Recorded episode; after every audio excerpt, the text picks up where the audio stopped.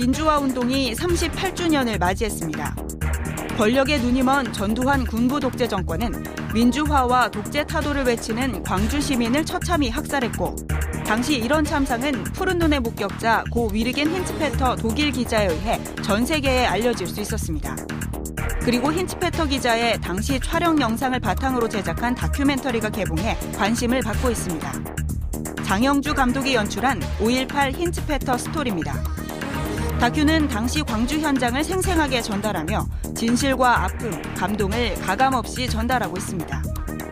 이슈파이터 3부에서는 5.18 힌츠페터 스토리를 연출한 장영주 감독과 함께 5.18 민주화 운동으로 희생당한 광주 시민의 넋을 기리는 시간을 마련합니다. 이슈파이터 3부 이어가겠습니다. 앞서 말씀드린 대로 오늘은 5.18 광주 민주화 운동 38주년이 되는 날인데요.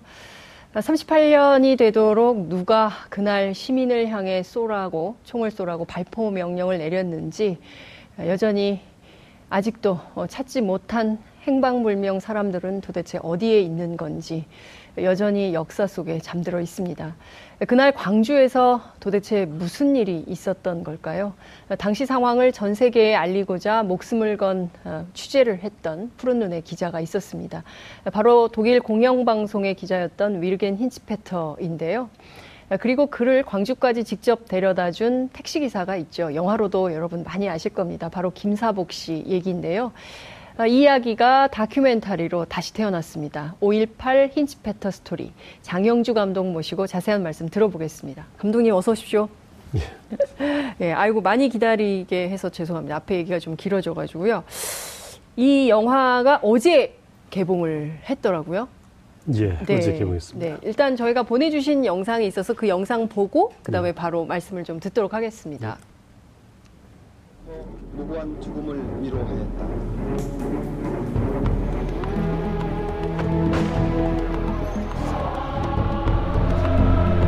나는 헐도리를 한다고 했었어요 그때는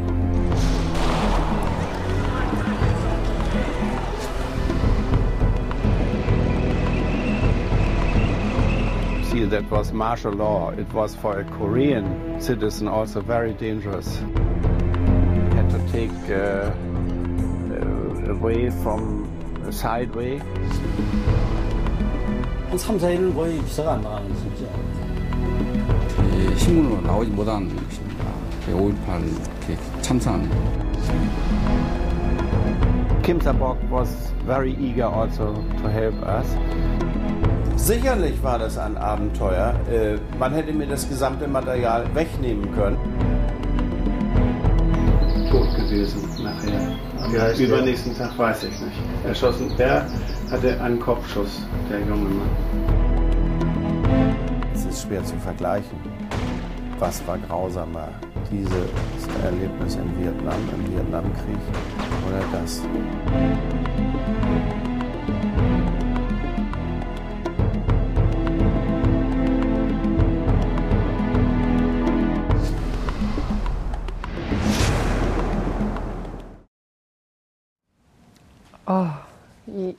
영상만 봐도 야 당시 참상이 어땠는지를 가히 짐작해 하는 건데요. 베트남이 더 심각한지 아니면 광주가 더 심각한지 우열을 가리기 어려운 그런 수준이었다. 이, 이런 메시지가 참 우리에게 오늘 38년이 된 날인데도 여전히 이게 현재 진행형이다 이런 생각이 좀 듭니다. 예. 어, 사실 광주는 어, 베트남전 같은 경우는 이렇게 사실은 전쟁 상황이었는데 네. 어, 대체하고 있는 어, 상대가 싸우는 것이고 음. 광주 같은 경우는 어, 비무장 시민들에게 어, 이, 이 중무장한 군인이 어, 비무장한 시민을 바로 타격해서 어, 실제로 사망에까지 이런 경우가 음. 초기에 있었거든 많았거든요. 네. 그리고 어, 비무장 시민을 향해서 대금이 실제로 사용돼 가지고 그 시민들이 이 자상 네. 자상이라고 이 대금이 찔린 그 상처를 입은 어, 사람들이 많습니다. 그래서 실제 살, 그 어, 죽음에 이른 사람도 있고 단지 상처만 입은 사람들도 있고 음. 그러니까 이게 잔인한 정도로 따지면 어, 베트남 전과 비교할 수 없다는 게 음. 이지베트 기자의 생각이었죠. 그렇군요. 근데 정말 근데 총에다가 대검 까지 음. 꽂아서 직접 그 당시에 이제 그 개헌군들이 예. 에, 그 시민들을 위협했다는 사실이 이제 최근에 군 문건을 예. 통해서 이제 확인이 좀 되고 예. 있어 서 정말 충격적인 건데요. 그 아마 이제 많은 그 시청자분들께서 아 저 장면은 영화 택시 예. 운전사에서 봤던 장면이 음. 저 장면을 본떠서 만든 건가라는 예. 생각이 들 정도 이렇게 음. 연동이 좀 됩니다. 음. 감독님 처음에 이 작업을 꼭 해야겠다. 왜 이 작업을 해야겠다고 처음에 생각을 좀 하시게 되셨습니까? 예, 사실 어, 힌츠페트 기자와 인터뷰를 했던 것은 2003년도입니다, 사실은. 아, 2003년이요. 어, 예, 예. 지금은 아, 돌아 예, 예, 돌아가시고 안 계시니까 인터뷰를 뭐 하고 싶어도 할 수도 없는 상황이고요. 음.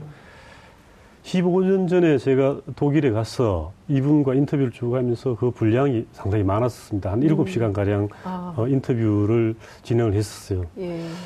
그리고 그 인터뷰 자료를 어, 제가 그대로 가지고 있었기 때문에 음. 어, 이분이 돌아가시고 네. 어, 그 뒤에 상황이 다시 좀 바뀐 상황도 많고 어, 그리고 특히 이제 작년에 택시 운전사라는 영화가 나오면서 어, 저게 진짜냐 이런 사람들 예, 이야기가 맞아요. 좀 있었어요. 예. 그 특히 그 김사복 씨 아드님 예. 나온 다음에 뭐 진짜냐 가짜냐 그렇죠. 논란이 있었죠. 예. 그 사실은 저는 어, 뭐 당연히 저게 진짜겠거니 생각했는데 생각 외로 제 친구들만 해도 사진을 어. 보내면서 네. 이게 진짜냐고 묻는 거예요. 그래, 음.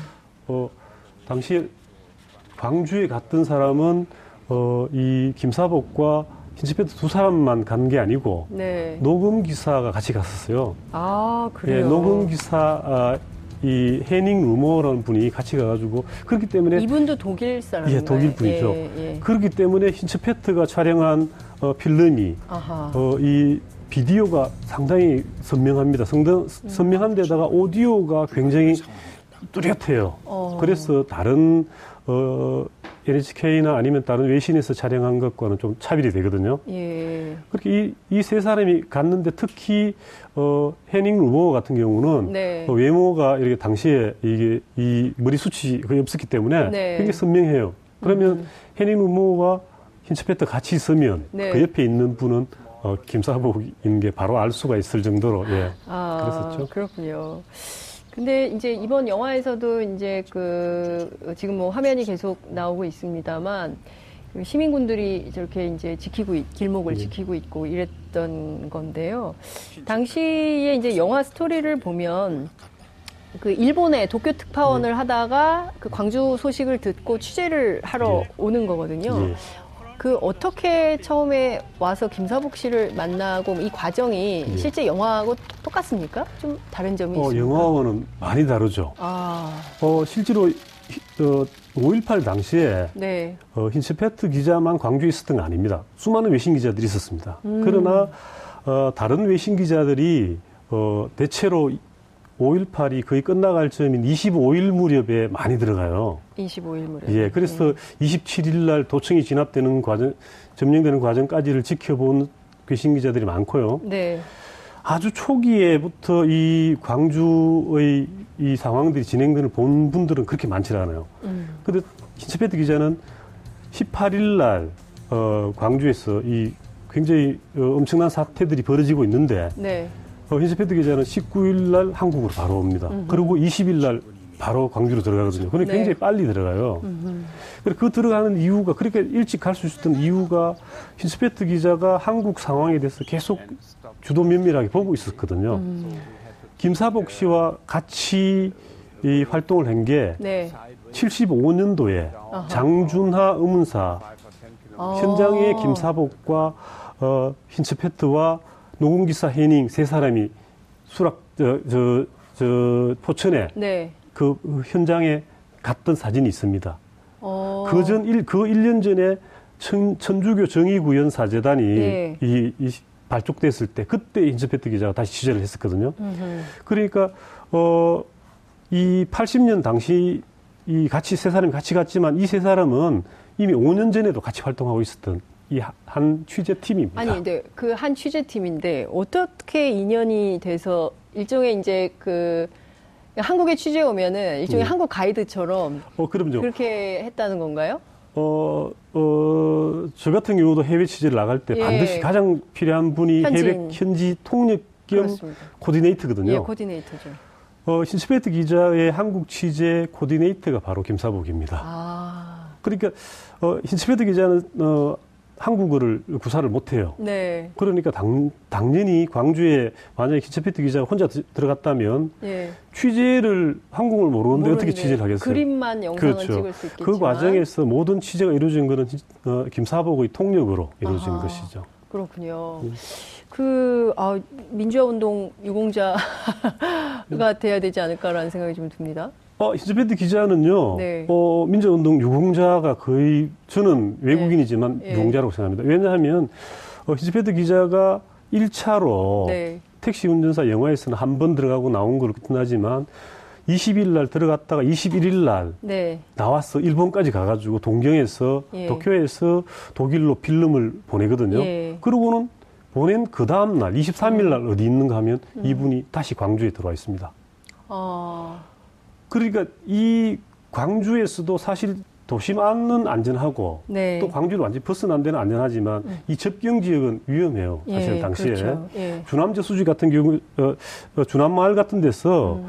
어, 공수부대가 목욕하는 어, 학생들을 쏜 적이 있거든요. 목욕하는 학생들. 예, 학생들을 쏘고 수많은 민간인들이 다쳤어요. 그이 경군과 시민군의 이 접경 지역, 이, 지- 이 지역은 그렇게 이, 이 함을 통과하는 건요, 단순하게 필름을 뺏기는 위험이라고 히즈페트 기자는 말씀을 했지만, 그게 아니고 생명을 잃을 위험도 있는 지역이거든요. 그 지역을 네 번 왔다 갔다 왔다 갔다 한다는 것은 어, 사실은 김사복이라는 사람과 히즈페트 기자 이 두 사람의 의지가 없었다면 불가능한 거죠. 이제라도 김사복 씨도 민주화 운동 유공자로. 그럼요. 예. 어, 그리고 또 특히 인터뷰트 기자는, 어, 당시 광주가 완전 몰입돼가지고 국내 어떤 언론도 광주를 보도하고 있지 않을 때, 네. 그래 광주 안에 시민들은 굉장히 불안해하고 있었거든요. 네. 이때 인터뷰트 그 기자가 가져갔던 일, 이, 차 진입 때 네. 외신 신문들을 가져갑니다. 아, 광주가 어떻게 보도되고 광주가 있는지 보도됐던 외신에. 예, 외신 그래서 아. 광주 사람들은 그것을 벽에 붙여놓고 많이 봤거든요. 그러면서 예. 아 우리가 이 우리가 이렇게 하고 있는 게 아. 완전 감춰지고 어, 전혀 알려지지 않은 건 아니다. 네. 외국에서는 알려졌다. 그래서 누군가가 우리를 구하러 오겠거니 이런 희망을 가지겠거든요. 최근에서야 여러 군 문건을 통해서 확인이 좀 되고 있긴 예. 합니다만 이명박 박근혜 정권 뭐그 정권은 또 말할 것도 없고요. 예. 물론 이제 그, 그, 저 국회에서 국정조사가 음. 한번 있긴 했습니다만 5.18의 진실이 여전히 미궁 속에 있는 거 아니겠습니까? 최근에 뭐 여러 가지 작전명으로 해서 뭐 무등산 안매장 음. 얘기도 나오고 막 여러 가지가 예. 나오고 있는데요. 어떻습니까? 이제 힌치페터 취재한 감독 또 저, 저널리스트로서 어, 지금 나오고 있는 이런 진실의 자료들을 볼 때 좀 어떤 생각이 좀 드십니까? 어, 사실은 저는, 어, 지금도 제가 취재를, 어, 15년 전에 됐었고 지금 됐지만요. 지금도, 어, 파악이 되지 않는 부분이 네, 5월 18일과 19일 날. 80년. 어, 예. 네. 80년 네. 5월 18일과 19일 있었던 그 잔인한, 어, 이 학살에 준하는 그 행동들. 그것을 7일 공수여단과 10일 공수여단이 이, 실제로 이 시민들에게 자행했던 건데요. 네, 어, 곤봉을 어, 시민들에게 내리쳐서 가만히 있는 시위하지 않는 일반인에게도 곤봉을 사용해가지고 어, 사상자까지 나거든요. 음. 도대체 왜 그렇게 무리하게 네. 했느냐. 그렇게 실제로 곤봉을 쳐서 사람을 죽이는 그리고 그 시신이 이 광주 시내에서 그대로 방치돼 있었다고 어, 당시에 공무원들이 적고 있거든요. 네, 어떻게 그런 사태가 벌어질 수 있었느냐. 왜 그, 사실, 어, 발포 명령은 저는, 어, 몽둥이로 때려 죽이는 것보다는 오히려, 어, 이해를 할 수 있다고 생각까지 할- 합니다. 그러나, 가만히 있는 사람에게 아니면 시위한 학생에게 곤봉을 사용해서 죽음에 이르기까지 해도 좋다. 그 이야기는, 그 명령은 도대체 누가 하달했으며, 왜 그런 현상이 벌어졌는가. 이 부분만은 저는 선명하게 밝혀내야 되지 않겠느냐 생각합니다. 지금 사실 뭐 다스는 누구 겁니까? 라는 말처럼 네. 지금 그 최초의 발포 명령자가 누구라는 것, 네. 전두환 씨라는 얘기가 네. 지금 여러 문건을 통해서 확인이 네. 되고 있는데 본인은 또 회고록을 통해서 뭐 그런 게 아니다. 물론 이제 가처분 음, 신청이 받아들여져 가지고 이제 그 책은 판매 금지가 된 상황이지만 어떻게 보세요? 아, 사실 사실 저는 안타까운 게요. 어, 힌츠피트 기자는 20일 날 들어가서 21일 날 나와가지고 예. 단 하루 이 이틀, 2일. 이틀, 1박 2일이죠. 1박 예. 2일이지만 들어가는 시간 빼고 하면 24시간 정도밖에 체류를 하지 않았습니다. 예. 그래 체류하고 이, 그 다음날 어, 독일에서 예. 뉴스에 정확하게 이 사태가 어떻게 일어나는가를 밝히고 있습니다. 네. 어, 계엄군의 어, 계엄학 계엄군에 대한 계엄에 대한 정오와 군부 독재에 대한 반대로 이 광주에서 일이 일어났고 음. 초기에 이, 이 경군의 잔악한 행위 때문에 이 일이 커졌다. 그래서 네. 20만의 시민이 시위에 참가했다. 이렇게 보도를 했거든요. 네. 그리고 그 다른 외신 기자들도 5월 27일, 80년 5월 27일 광주가 도청이 함락되고 난 그 자리에서 네. 리포트 하기를, 어, 이 계엄군들은 네. 어, 공산주의 사주를 받은 음. 폭도들을 어, 이 소탕할 것이라고 위에서 명령을 받고 왔다. 네. 그래서 정부는 어, 이 광주에 이, 이 시위했던 이 사람들이 네. 어, 공산주의자다 이렇게 음. 선전을 했지만 네. 그렇지 않다고 이 사람들은 민주주의를 요구하는 사람들이었다고 이렇게 그 바로 그 현장에서 어, 보도를 하거든요. 그런데 네. 그 그렇게 외신 기자들 이틀 있다가 하루 있다가 파악한 그 진실이 네. 뭐 지금은 한국은 38년이 지나도 아직도 그걸 그 민주화를 믿지 못하는 사람들이 존재를 하고 어, 전두환 같은 회복 같은 경우도 마찬가지고 곳곳이 인터넷에 어, 북한군이 개입했다든가 이런 이야기들이 퍼지고 있거든요. 음. 그것을 실제로 믿는 젊은 층도 꽤 많아요. 음. 그게 그만큼 그게 젊은 층들이 왜 그걸 믿느냐를 제가 곰곰이 생각했는데 그때 5.18 때 일어났던 일들이 음. 정말 도저히 상식으로 설명이 안 되는 너무나 이상한 일들이기 때문에 아, 그것이 북한군이 아니면 어떻게 우리 군인이 그렇게 할 수 있었느냐. 음. 여기에서 그런 게 나오지 않았느냐까지 생각을 하거든요. 음. 그러니까 보다 철저한 진상이 더 밝혀져야 어, 북한군 개입설 같은 이런 잘못된 생각들이 없어질 수 있을 거라고 생각합니다. 네.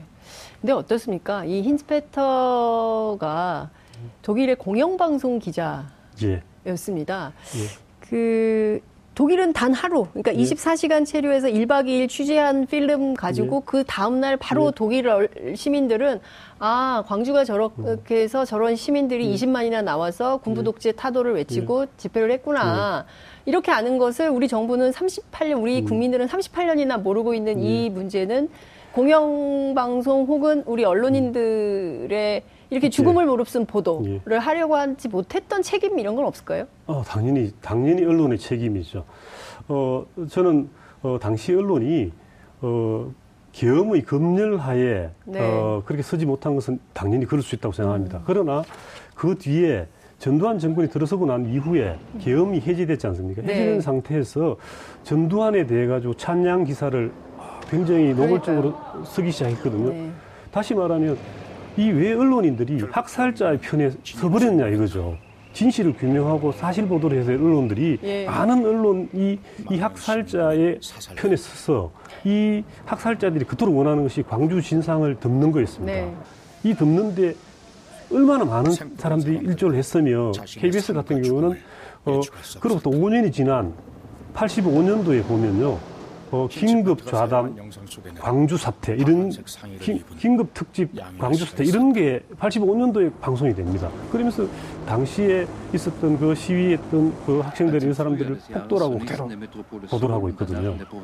근데 결국에는 뭐 지금도 마찬가지인 것 같습니다. 지금 남북 관계가 진전하면서 좋아지고 있는데 어쨌든 북한이 태도 불변을 하니까 일본의 언론 보도를 그냥 예. 무방비하게 받아 적으면서 어. 판이 흔들리는 거를 그대로 여과 없이 보도하고 있는 예. 이, 이, 언론. 예. 그러니까 학살자 우리 언론은 왜 도대체 그 학살자의 편에 서서 그러니까 그 최소한 그 저널리스트라면 음. 언론인이라면 약자, 소수자를 보호해야 되는 책임이 음. 있는 거 아니겠습니까? 음. 그런데 왜 그랬을까요? 우리 언론은.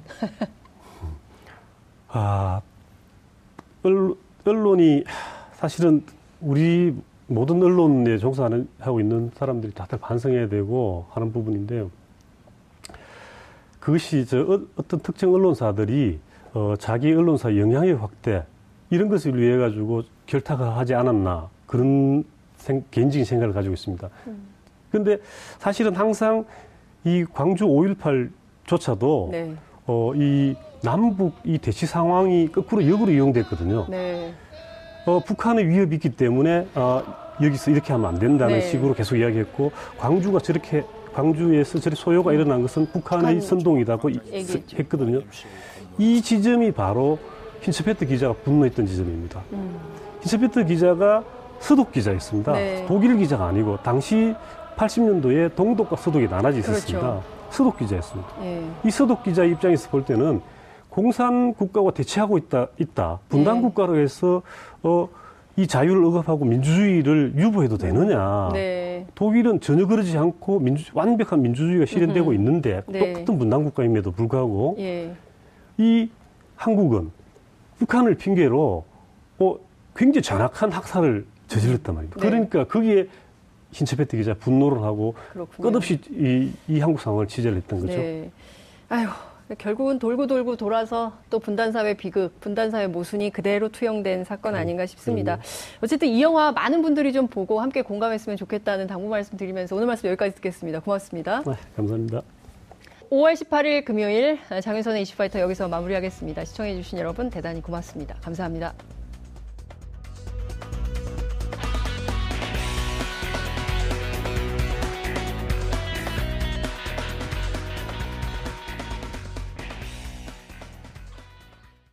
오늘 방송 좋았나요? 방송에 대한 응원 이렇게 표현해주세요. 다운로드하기, 댓글 달기, 구독하기, 하트 주기. 저 좋은 방송을 위해 응원해주세요. 다운로드하기, 댓글 달기, 구독하기, 하트 주기. 기억하셨죠?